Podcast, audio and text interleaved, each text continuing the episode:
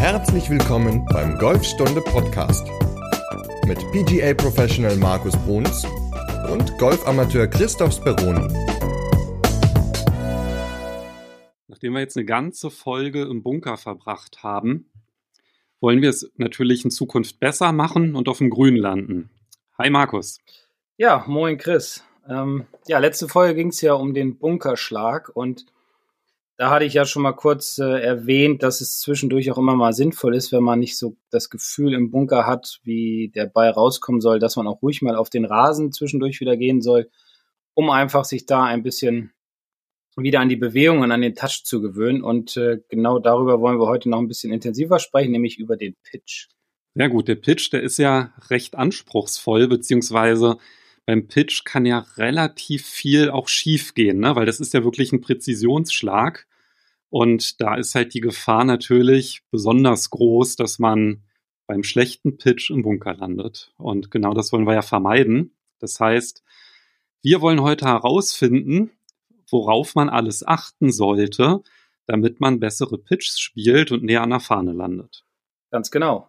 Ja, der Pitch ist ja, wie du schon sagtest, ein Präzisionsschlag, aber wir wollen ja, ähm, auch das hast du eben kurz schon erwähnt, erstmal über so die Standarddinge sprechen, über die richtige Ballposition, ähm, wie bewege ich den Körper, ja, wie breit stehe ich, welchen Schläger benutze ich und äh, dann werden wir wahrscheinlich in einer der nächsten Folgen mehr über die Präzision sprechen, beziehungsweise über die Feinheiten. Okay, das heißt, jetzt machen wir erstmal die Grundlagen und genau. das sind, wie viele Punkte meintest du? Drei, vier? Ja, es ist so ein bisschen, alles, alles zusammen. Also es sind so drei bis vier Punkte auf jeden Fall, auf die man immer achten sollte. Das ist einmal die Ballposition, dann ist es ähm, die Bewegung des Körpers, Schlägerwahl natürlich und der wichtigste Punkt ist, ja, den die meisten leider beim Pitchen falsch machen, weil der falsche Gedanke halt da ist, das Treffen des Balles und dann des Bodens, also den Ball-Bodenkontakt. Okay, also vier Punkte. Vier Punkte. Dann fangen wir direkt mal an. Also der Ball, der liegt da jetzt irgendwo in, in Nähe des Grüns. Also vielleicht noch mal ganz kurz zur Erläuterung, weil ähm, gerade bei Anfängern ist manchmal so der Unterschied zwischen Pitchen und Chippen auch nicht ganz so klar. Vielleicht kannst du das einmal noch einleitend kurz erklären, was überhaupt ein Pitch ist. Genau. Ja, also das ist auch eine sehr häufig gestellte Frage. Da kommen die Leute in Unterricht und sagen, ja, ich würde dann gerne den Pitch üben und äh, machen dann eine, eine, eine sogenannte Einhebelbewegung, also eine Bewegung, die im Endeffekt nur aus den Schultern stattfindet. Und dann sage ich immer, ja, das ist der Chip. Also der Chip ist im Endeffekt der Schlag, der etwas sehr, also der dem, der dem Putt ähnelt. Das ist im Endeffekt die Einhebelbewegung nur aus den Schultern. Ja, dieses Dreieck schön halten, kein Handgelenkseinsatz. Und der Pitch ist dann wiederum ein Schlag, wo der Körper mehr dreht, wo der Schläger mehr mehr in die Höhe geht, also wo man ein bisschen mehr ausholen muss, wo man Geschwindigkeit aufbauen muss und dementsprechend kommen auch die Handgelenke ins Spiel und das ist dann der Zwei-Hebelschwung. Also daraus resultiert dann halt Höhe beziehungsweise auch etwas mehr Länge. Genau, und durch diesen zusätzlichen Hebel, hast du es ja im Grunde schon gesagt, ist natürlich auch mehr Koordination gefragt. Also ein Pitch ist auf jeden Fall technisch anspruchsvoller als ein Chip. Genau. Weil die Bewegung einfach größer ist, man hat einen zusätzlichen Winkel, der Weg des Schlägers ist viel länger. Dementsprechend kann natürlich da auch gerade, wenn man jetzt zum Beispiel unter Druck auch ist, ja, also in einem Turnier, ist halt auf jeden Fall ein Pitch schon sehr anspruchsvoll zu spielen, halt auch gerade wegen der Dosierung, weil es ist halt ein Präzisionsschlag. Und da vielleicht auch nochmal zur Abgrenzung, ja, wenn sich's irgendwie einrichten lässt, dann auf jeden Fall immer den Chip bevorzugen, ja, aber wenn halt irgendwas im Weg ist, also oder der Schlag ist einfach grundsätzlich halt ein bisschen länger. Also sich auf 100 Meter würde man jetzt wahrscheinlich eher nicht chippen. Und wenn irgendwie ein Bunker dazwischen ist, dann kann der Ball halt auch nicht ähm, rollen, ja, sondern er muss dann halt aufkommen und relativ schnell liegen bleiben. Und genau dafür ist im Grunde der Pitch die richtige Wahl. Genau. Ähm, ja, also Distanz, Chippen, Pitchen ist natürlich immer auch so ein bisschen was Individuelles. Es gibt ja auch immer die Möglichkeit, wenn der Ball jetzt nicht über den Bunker gespielt werden muss, und er liegt 10, 20, vielleicht auch 30 Meter vor dem Grün und man kann ihn schön reinlaufen lassen, dann würde ich auch immer eher den flacheren Schlag empfehlen. Wenn man natürlich über ein gewisses Hindernis hinweg muss, wie ein Wasser oder man eine größere Distanz hat oder man muss über einen Hügel spielen oder sowas, dass dann eher der Pitch angewendet wird. Und Zu dem Chip nochmal ganz kurz. Hank Haney, der war ja mal Tiger Woods Trainer vor etlichen Jahren und der hat immer gesagt, lieber flach spielen und hoch gewinnen als andersrum. Also ähm, deswegen immer die Idee oder die, ja, der Gedanke, je näher ich am Grün liege und je weniger Hindernisse ich im Weg habe, versucht immer den Ball flach zu spielen. Jetzt sind wir halt in einer Situation, ne, wo ähm, es um den Pitch geht. Und das heißt, ja, ein hoher Schlag, der Ball ähm, verbringt die meisten Meter in der Luft, die wenigsten rollt er.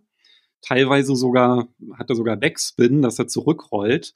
Und ähm, ja, was muss ich denn eigentlich, was ist denn so der erste Punkt, auf den ich achten muss? Also klar, wenn ich dann irgendwie analysiert habe die Situation und sehe, okay, hier kommt halt nur ein Pitch in Frage, ich habe halt wenig Grün zum Arbeiten und der Ball, der kann halt nicht rollen, es ist eine längere Distanz. Ähm, was würdest du immer sagen, ist so erstmal der, wenn ich halt im Grunde noch an meinem Back stehe, so der wichtigste Punkt dann erstmal? Ja, das sind eigentlich zwei. Also einmal ist es der Gedanke, da komme ich gleich nochmal drauf, beziehungsweise ähm, das ist natürlich auch die, die Idee, erst den Ball und dann den Boden zu treffen. Also wenn wir jetzt am Anfang nochmal im Abstand nehmen, so von, vom, vom Stand und von der Ballposition, sollte es grundsätzlich so sein, dass man immer erst den Ball und dann den Boden trifft. Weil sollte ich nämlich zu früh in den Boden kommen, dann ist halt die Gefahr groß, dass ich den Ball toppe, dass ich ihn übers Grün hinausschieße, beziehungsweise dass ich ja, ihn vielleicht ganz gut treffe, er aber im Endeffekt nur nach oben geht und überhaupt nicht nach vorne. Oder dass ich einfach zu früh in den Boden komme, ich den Ball fette sozusagen, dass ich also nur so ganz leicht gegen den Ball komme und er hoppelt dann, sagen wir mal, einfach in den Bunker, wenn er da, wenn ein Bunker davor wäre. Also der wichtigste Gedanke ist grundsätzlich immer, dass man erst den Ball und dann den Boden treffen will, dass man also nicht versucht zu löffeln, also nicht unter den Ball zu kommen, weil sonst, wie gesagt, passieren diese drei Dinge, ähm, dass man im Endeffekt dann keine, keine Konstanz in sein Spiel bekommt. Und wie man das hinkriegt, ist im Endeffekt relativ simpel, sage ich mal, ohne jetzt an technische Dinge zu denken, empfehle ich einfach immer den Gedanken zu haben, dass der Ball eher flacher fliegen soll. Also, weil im Endeffekt ja der Schläger, und da sind wir jetzt beim, bei der Schlägerwahl, also ich bevorzuge das Sandwedge beim Pitchen, Manchmal muss es natürlich auch das Pitching Range sein, kommt immer auf den Spieler drauf an, wie weit er so schlägt mit dem Ball. Ähm, ist es natürlich wichtig, dass man wirklich sich auf den Schläger verlässt. Und wenn man sich überlegt, ein Sandwedge hat ja meistens so zwischen 54 und 56 Grad Loft, dann ist das natürlich schon eine ganze Menge, die der Schläger einem Winkel gibt, damit der Ball in die Luft fliegt. Also man braucht nicht noch extra einen Hebel und also Hebel zu setzen, damit der Ball noch höher fliegt, weil es würde auch nur dazu führen, dass man im Grunde keine Reibung bekommt zwischen Ball und Schlagfläche. Und dementsprechend entsteht natürlich auch überhaupt kein Spin, den wir ja am liebsten gerne alle haben wollen. Wir wollen ja alle irgendwie Backspin auf den Ball kriegen, weil es das so ist wie im Fernsehen, dass der Ball schnell liegen bleibt oder am besten sogar noch ja die Handbremse zieht, Rückwärtsgang einlegt und wieder zum Loch zurückrollt, was natürlich nicht unbedingt immer möglich ist, weil dazu muss man eine gewisse Geschwindigkeit aufbauen. Also ich glaube, der wichtigste Gedanke ist wirklich dieses Löffeln abzustellen, dass man nicht versucht, den Ball hochzuschlagen, sondern dass man immer erst den Ball und dann den Boden trifft, dass der Schläger einem dabei hilft, den Ball in die Luft zu kriegen, beziehungsweise nach vorne. Und um, um, um, eine Idee zu haben auf dem Platz und, und nicht über die Bewegung nachzudenken, empfehle ich immer, dass man sich so zwei, drei Zentimeter links von dem Ball einen Punkt sucht, den man im Grunde mit wegschlagen will und dann findet die Bewegung des Schlägers auch mehr nach unten hin statt, also mehr in Richtung Ball und dann Boden. Und die äh, Bewegung findet dann nicht zu sehr nach oben statt, indem man zuerst Boden und dann Ball treffen würde. Okay, und du hast ja gerade noch die Schlägerwahl angesprochen. Also welche Schläger kommen denn überhaupt alle in Frage für ein, ähm, also alle Wedges oder kann ich auch mit einem Eisen einen Pitch schlagen? Naja, man kann Lobwedge nehmen, Pitching Wedge, Sandwedge. Es kommt immer auf die Situation drauf an ich bin eher so, dass ich sage, okay, Pitching Wedge oder Sandwedge. Wie gesagt, da ist natürlich die Distanz auch immer die Frage. Hm, die meisten Spieler benutzen fürs Pitchen aber äh, normalerweise das Sandwedge, weil er natürlich, wie gesagt, auch schon relativ viel Loft in der Schlagfläche hat, also die 54 oder 56 Grad und dementsprechend auch relativ hoch geht und äh, ja, schön schnell liegen bleibt. Ne? Ja, kommt natürlich, glaube ich, auch immer auf die Distanz so ein bisschen drauf an. Ne? Ja, also, definitiv. Also manche benutzen auch ihr Pitching Wedge, aber das ist natürlich immer davon abhängig, wie weit schlage ich den Ball. Also ich sag mal, ein Eisen 9, Eisen 8 ist dann ja eher schon wieder normaler Golfschlag. Ne? Also das ist, hat dann ja nicht mehr viel mit kurz und hoch zu tun. Ja, also Wedge, Sandwedge. Lobwedge ist auch manchmal gefragt, aber wirklich nur in Ausnahmesituationen, wenn man so einen Lobshot machen muss, aber das ist eher wieder ein Spezialschlag, da, da reden wir dann mal in einer anderen Folge drüber. Also für einen Standard-Pitch würde ich Sandwich oder Pitching Wedge empfehlen. Und gerade wenn man, sage ich mal, nervöse Handgelenke hat, dann ist vielleicht ein Lobshot jetzt nicht unbedingt das Mittel der Wahl, ne? so für nee. den ungeübten Amateur. Nein, weil dann sind die getoppten Bälle häufiger als die guten. Ne? Ja. Ja, deswegen ja, wenn, wenn man dann weiter guckt oder wenn man dann anfängt, im Endeffekt sich an den Ball zu stellen, dann sollte man auch auf zwei Dinge achten, dass man im Endeffekt einmal einen wesentlich schmaleren Stand hat als beim normalen Eisenschlag, also dass man ja, beim normalen Eisen haben wir gesagt, dass die Außenseite der Schultern auf die Außenseite der Füße zeigen sollte. Hier sollte man so ein ganz kleines bisschen schmaler stehen. Und man sollte einen leicht offenen Stand empfehle ich immer ähm, einnehmen. Das heißt also, dass der linke Fuß beziehungsweise die linke Körperseite oder die vordere äh, Körperseite, sagen wir es so, weil es hören ja vielleicht auch Linkshänder zu, die vordere Seite eher so ein bisschen zurückversetzt sein sollte im Vergleich zur hinteren Körperseite. Das ermöglicht einfach, dass das vordere Bein ein bisschen weggenommen wurde, wodurch die Hände im Endeffekt besser durch den Ball hindurch schwingen können und nicht blockiert werden durch, durch den Oberschenkel beziehungsweise durch das vordere Bein. Weil man braucht schon, ja, im Grunde sind wir jetzt schon wieder einen Schritt weiter, man braucht schon ein gutes Finish, beziehungsweise der Schläger sollte sauber und leicht durch den Ball hindurch gleiten, damit man ihm im Endeffekt auch die Geschwindigkeit mitgibt, die man vorher durch das Ausholen aufgebaut hat. Die Ballposition beim Pitchen empfehle ich immer, dass er eher mehr zur linken Seite liegen sollte, also jetzt nicht ganz so krass wie beim Bunker, da hatten wir gesagt unterm Herzen oder unter der linken Brust. Hier ist es so, dass der Ball eher ja, leicht links von der Mitte liegen sollte, weil dann ist es auch so, dass man bewusster sich Richtung Ziel mit dem Körper bewegt, beziehungsweise bewusster den Schläger zum Ball hinbewegt, ja, und früher die Gewichtsverlagerung auf das linke Bein hat. Ähm, und nochmal eben zum, zum Stand kurz zurück, beziehungsweise zur Gewichtsverteilung. Da solltet ihr darauf achten, dass ihr, wenn ihr den Ball schon etwas links habt, beziehungsweise auch schmaler steht, dass das äh, Brustbein im Ansprechen auch etwas mehr über dem Ball ist. Das heißt also, dass der Körper so ein bisschen mehr in Richtung Ziel geneigt ist, weil der Vorteil ist einfach der, dass wenn man das Gewicht mehr auf dem vorderen Bein hat und das Brustbein über dem Ball, dass man beim Ausholen weniger Hüftrotation mitnimmt. Weil man muss sich das so vorstellen, je mehr Hüftrotation ich bei so einem kurzen Schlag habe, also wir reden jetzt über einen Pitch von 20 bis 60 Meter, wenn ich jetzt da relativ viel Unterkörperrotation habe, dann ist die Gefahr auch wieder groß, dass ich zu früh in den Boden komme und dementsprechend halt ausgleichen muss über die Handgelenke. Also kommt das Löffeln praktisch wieder ins Spiel. Deswegen immer das Gewicht etwas mehr vorne, also ungefähr so 60 Prozent auf dem vorderen Fuß Brustbein über dem Ball, der ein bisschen links von der Mitte liegt. Und beim Ausholen dann ruhig ähm, den Unterkörper versuchen relativ stabil zu halten, bewusst die, den Gedanken auf den Oberkörper legen, dass einfach mehr die Schultern arbeiten und dann kann man nämlich zum Ball hin besser aus der Hüfte Richtung Ziel schwingen. Und wie weit sollte der Stand dann offen sein? Also, dass ich mit der, dass sich die linke Fußspitze vielleicht so zwei Finger breit oder haut das ungefähr hin oder? Ja, also so ein bisschen Richtung Ziel gedreht sollte sie sein. Also jetzt nicht, ja, es ist immer schwierig zu definieren, ne? Der eine, ja, also ich würde sagen, so, so drei, drei Finger breit, zwei, drei Finger breit nach, nach vorne gedreht, das ist schon ganz gut, das ist schon eine ganz gute Idee. Ich empfehle auch immer, dass man es ruhig mal so ein bisschen für sich ausprobiert. Ich hatte letzte Woche ein, eine Stunde, war mit einem Herrn pitchen, der stand ganz merkwürdig da. Der hatte beide Knie nach links geschoben im Ansprechen und stand extremst offen, hatte den Ball aber in einer super Position, also leicht links und hat den Ball richtig gut getroffen. Ich weiß nicht, wie lange er das durchhält. Das hat er sich selbst beigebracht, weil das dann doch ganz schön auf die Knie geht.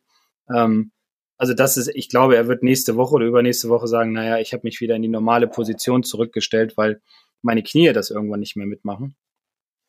Also zwei, drei Finger breit den linken Fuß nach außen drehen ist schon eine ganz gute Idee oder ein ganz guter ganz guter Richtwert. Ja, ist ja wichtig zu wissen, ne? wenn man sagt, so Stand öffnen, dann tendiert man ja auch vielleicht dazu, dann gleich so einen halben Schritt nach hinten zu machen mit dem Fuß und dass es eher nur so ein ganz kleiner Tick sein soll. Hm. Genau, okay. Genau.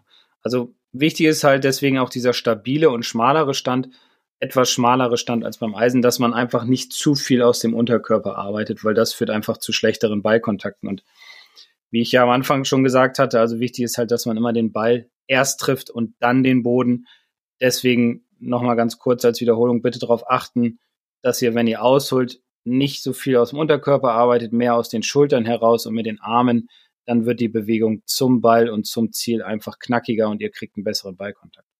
Okay, das sind ja schon mal gute Hinweise. Ja.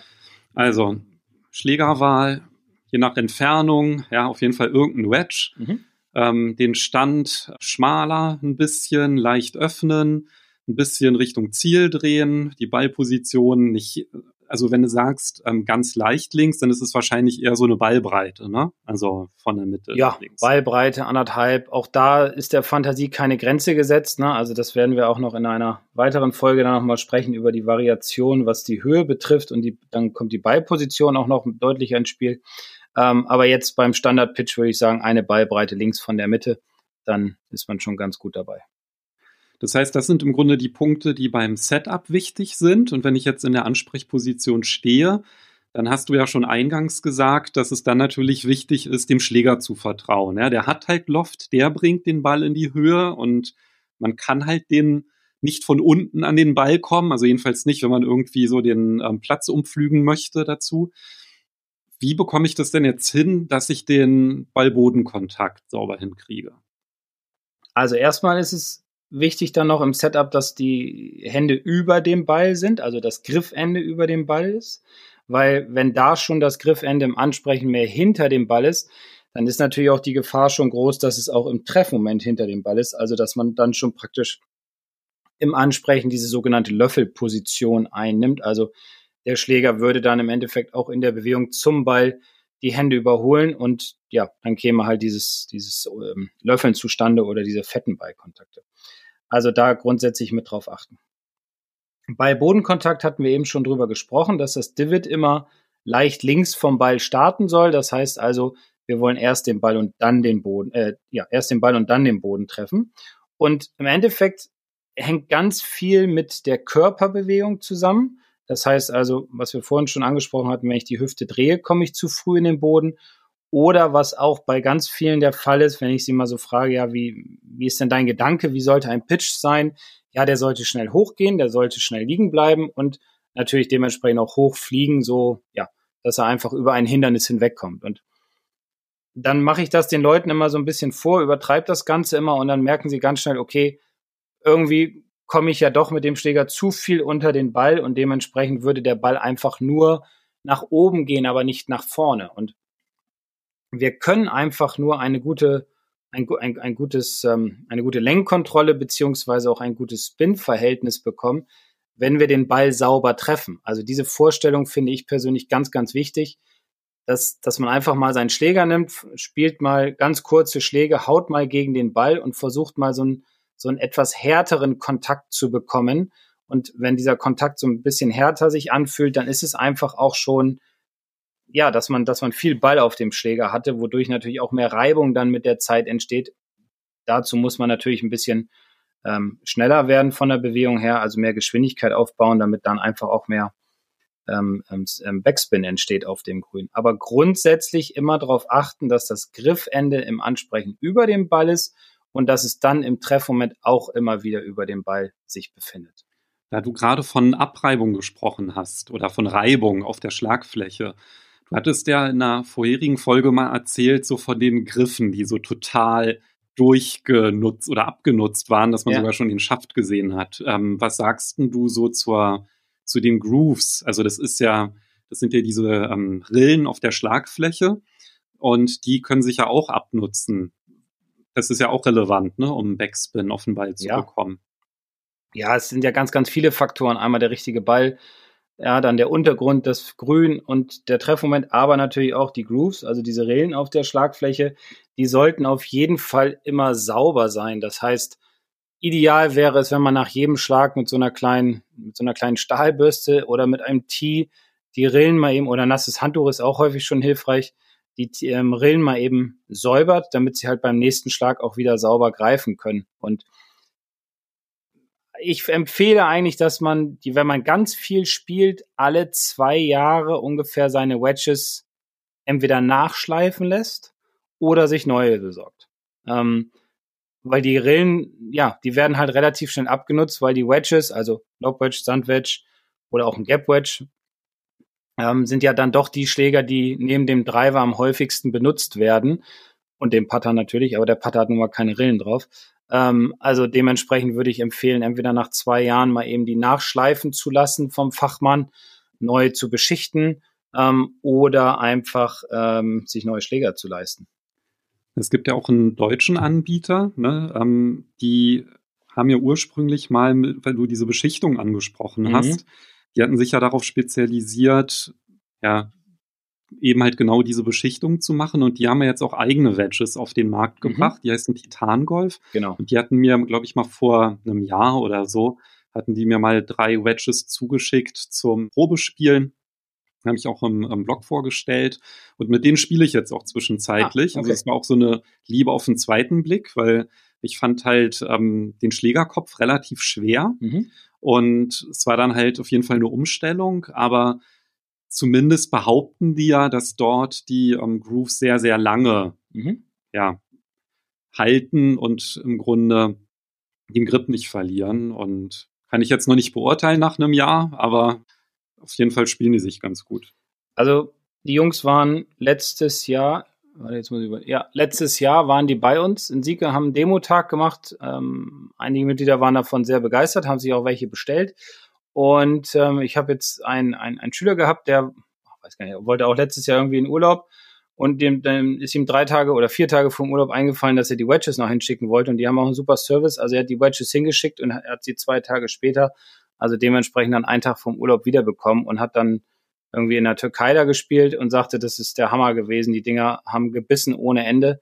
Ähm, also ich habe mich damit noch nicht so ganz beschäftigt mit dem Thema aber anscheinend muss es äh, ja eine sehr gute Wirkung haben, diese Beschichtung, dieses Nachschleifen der Rillen, ähm, dass es dann doch, wenn die Gegebenheiten dazu gut sind, also gute Grüns, gute Bälle, gute Fairways, guter Ballkontakt, dann müssen die Dinger spinnen ohne Ende. Also es ist wirklich empfehlenswert, sich vernünftige Wedges zu besorgen. Die gibt's natürlich von jeder Marke.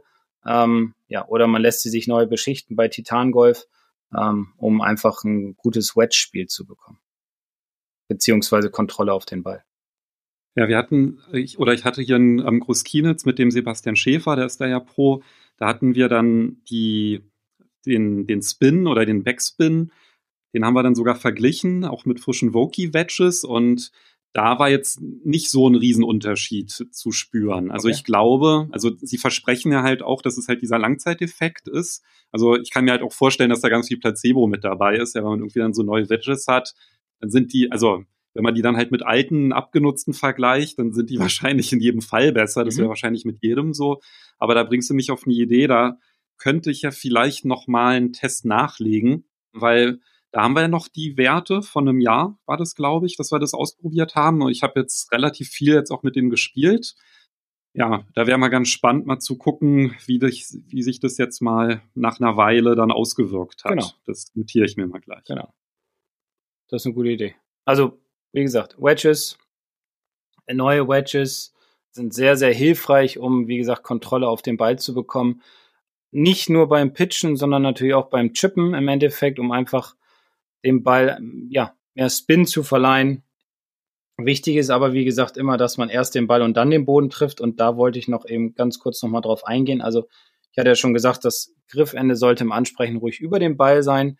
Und dann sollte auch der Gedanke wiederkommen, dass die Hände im Treffmoment etwas mehr vor dem Ball sind, deswegen auch schon in der Ansprechposition Gewicht leicht vorne haben und ähm, dementsprechend kann man dann auch mehr durch den Ball hindurch wischen, dass man einfach wenig Boden hat und dafür viel Ballkontakt auf der Schlagfläche. Wenn man ähm, mal auf die Geschwindigkeit oder wenn wir mal auf die Geschwindigkeit eingehen, beziehungsweise auf den Bewegungsumfang, dann sehe ich auch immer wieder ja falsche Ideen, sage ich mal. Und zwar ist es ganz häufig so, dass die Spieler einfach viel Geschwindigkeit aufbauen beim Ausholen. Also das heißt auch sehr viel ausholen. Und irgendwie merkt dann das Unterbewusstsein in der Bewegung zurück zum Ball, dass es einfach zu viel ist für die, für die Distanz. Also sagen wir einfach mal 30 Meter oder 40 Meter, was ja so Standard-Pitches sind, holen die Leute eher voll aus und ähm, brechen dann in der Bewegung zum Ball hin ab. Das ist ähnlich wie im Bunker, was wir in der letzten Folge besprochen hatten. Ich empfehle immer eine Gleichmäßigkeit, also dass man beim Ausholen, also dass das Ausholen und der Durchschwung im Endeffekt eine, ja, ein gleicher Bewegungsumfang ist. Also im Endeffekt wie so eine Waage sollte man den Schläger bewegen. Also wenn ich zum Beispiel beim Ausholen mit den Händen auf Brusthöhe bin, sollte ich im Durchschwung auch ungefähr auf Brusthöhe zurück durchschwingen, damit einfach der Schläger besser durch den Ball hindurch beschleunigt. Weil viel Ausholen und Abbrechen führt häufig zu fetten Schlägen. Der Ball landet dann im Bunker meinetwegen oder zu getoppten Schlägen, dass er dann übers Grün hinweg zischt. In den seltensten Fällen ist es so, dass man damit den Ball sauber trifft und er auf dem Grün landet. Deswegen versucht immer eine Gleichmäßigkeit in den Schwung zu kriegen, weil im Endeffekt ist es ja auch so, wenn man jetzt ein, ich sage jetzt mal ein Eisen 7 schlägt auf dem Platz, da schlägt man, keine Ahnung, 130 oder 140 Meter, da holt man ja auch voll aus bis zu seinem höchsten Punkt, um dann halt auch in dieses wunderbare Finish zu kommen. Der Körper rotiert durch den Ball. Da macht man ja auch eine gleichmäßige Bewegung. Warum sollte das dann also bei einem Pitchschlag im Endeffekt anders sein? Da ist es allerdings immer nur wichtig beim Pitchen, dass man selbst trainiert, wie weit muss ich ausholen für die jeweilige Distanz. Also es ist natürlich so, dass man, wenn wir jetzt mal beim Sandwedge bleiben, ist es so, dass man keine Ahnung, 60 Meter oder 70 Meter, sagen wir mal, ist das Maximum, was man schafft mit dem Sandwedge, wenn man vollen Schwung schafft, äh, vollen Schwung macht. Dann muss man natürlich sehen, wie viel muss ich ausholen bei 60 Metern, wie viel muss ich bei 50, 40 und so weiter ausholen. Aber wie gesagt, das, was man ausholt, sollte man auch immer durchschwingen, dass diese Gleichmäßigkeit entsteht. Genau, ich würde auch sagen, das ist auf jeden Fall auch was, was man trainieren muss. Ne? Das ist halt im Grunde wie die Lenkkontrolle beim Patten. Da muss man ja auch gucken, wie weit hole ich aus und macht dann halt auch möglichst eine gleichmäßige Bewegung.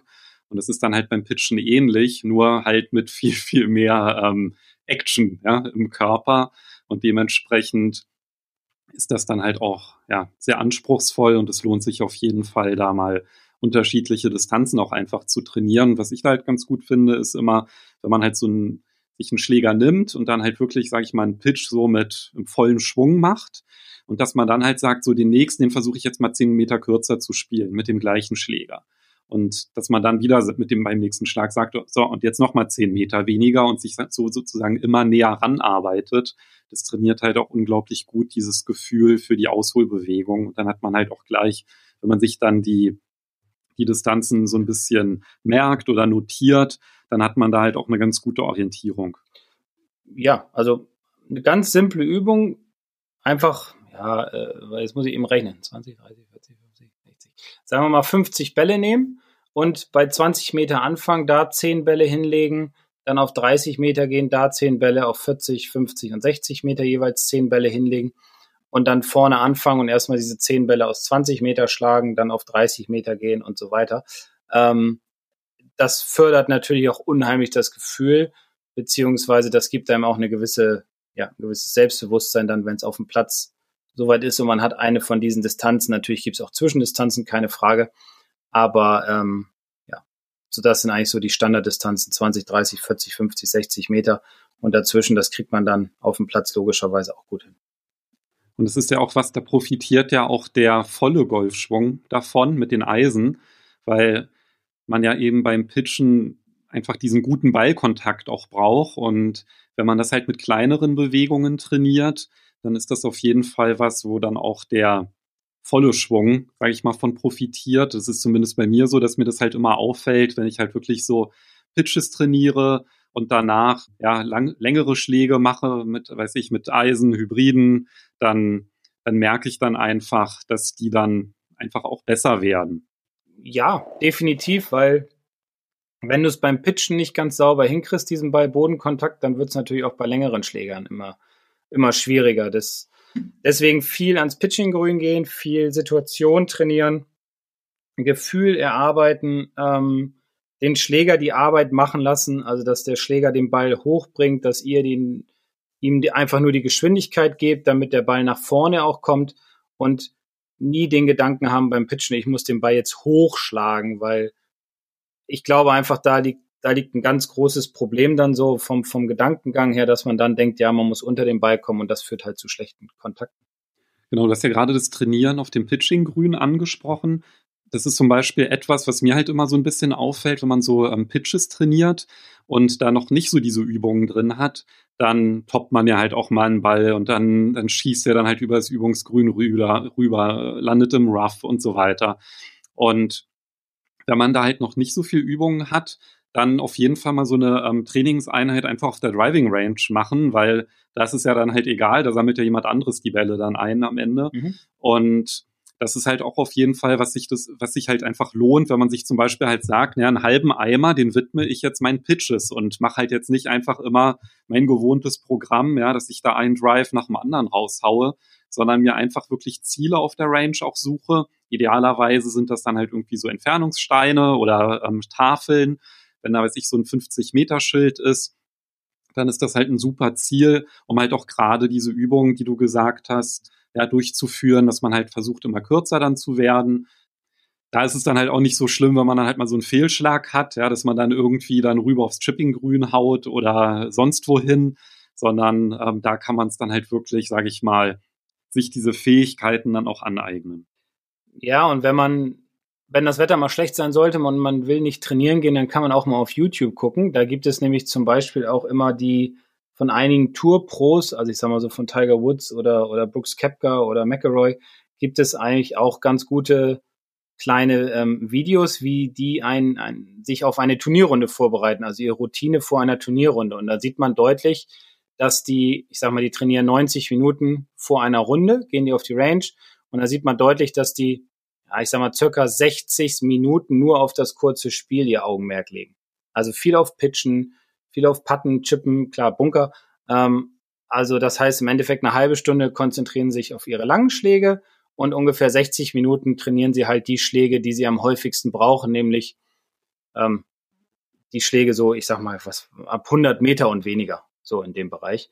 Ähm, und das ist im Endeffekt bei den meisten Amateuren, wie ich das so sehe, oder was meine Erfahrung ist, leider andersrum, dass man vor der Runde einfach mal eben schnell zwei, drei Drives rauskloppt, was auch in Ordnung ist, keine Frage, aber man sich dann meistens nach der Runde darüber ärgert, dass die kurzen Schläge im Endeffekt nicht so gut waren und man da einfach im Schnitt die meisten Schläge verloren hat, weil ich glaube, ab 80 Meter ungefähr oder 70 Meter machen wir die meisten Schläge, ähm, weil wenn wir einen guten Drive haben, machen wir vielleicht noch einen zweiten guten, kommen aber nicht ganz hin zum Grün ja, und dann geht das Golfspielen im Endeffekt los, dass wir sagen, okay, jetzt haben wir keine Ahnung, 50 Meter oder 40 Meter, jetzt weiß ich gar nicht, was ich richtig machen soll.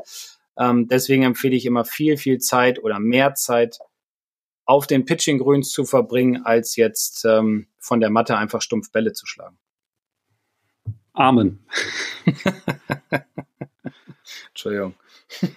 nee, also finde ich gut. Also und dadurch, dass ja dann auch gerade die langen Schläge davon profitieren, wie du es halt sagst, ja, wenn ich halt schon bei den kurzen keine Präzision reinbekomme, wie soll das dann bei den langen funktionieren? Genau. Und das ist, glaube ich, dann auch so ein Effekt, den man sich einfach vor Augen halten muss, das unter Umständen sogar mehr bringt, als jetzt einfach immer die, die langen Abschläge zu trainieren. Ja, definitiv. Also auch in Gruppentrainings oder auf Golfreisen trainieren wir zu 90 Prozent kurze Schläge. Weil es einfach ja, das ist, was die wenigsten Leute trainieren. Also das ist, äh, das passt alles. Putten, Chippen, Pitchen, das bringt unglaublich viel und und ich glaube, in der nächsten Folge, da werden wir jetzt noch ein bisschen mehr in die Tiefe gehen, ne, wie man halt im Grunde auch nochmal Pitches ähm, besser kontrollieren kann von der Flughöhe, also im Grunde ja, die Pitches besser variieren kann. Und dazu hast du ja auch noch ein paar Übungen dir überlegt. Ja, genau. Also in der nächsten Folge, das ist dann schon Folge 25, äh, werden wir über drei Variationen sprechen, ähm, über drei Pitch-Variationen sprechen, ja, ähm, die euch bestimmt weiterhelfen werden, äh, noch konstanter zu werden beim Pitchen beziehungsweise noch bessere Bälle schlagen zu können. Perfekt, dann freue ich mich schon auf die Impulse von dir und dann hören wir uns nächste Woche wieder. Genau, so machen wir das. Ich freue mich auch auf die Folge und bleibt gesund und munter. Bis dann. Tschüss. Ciao.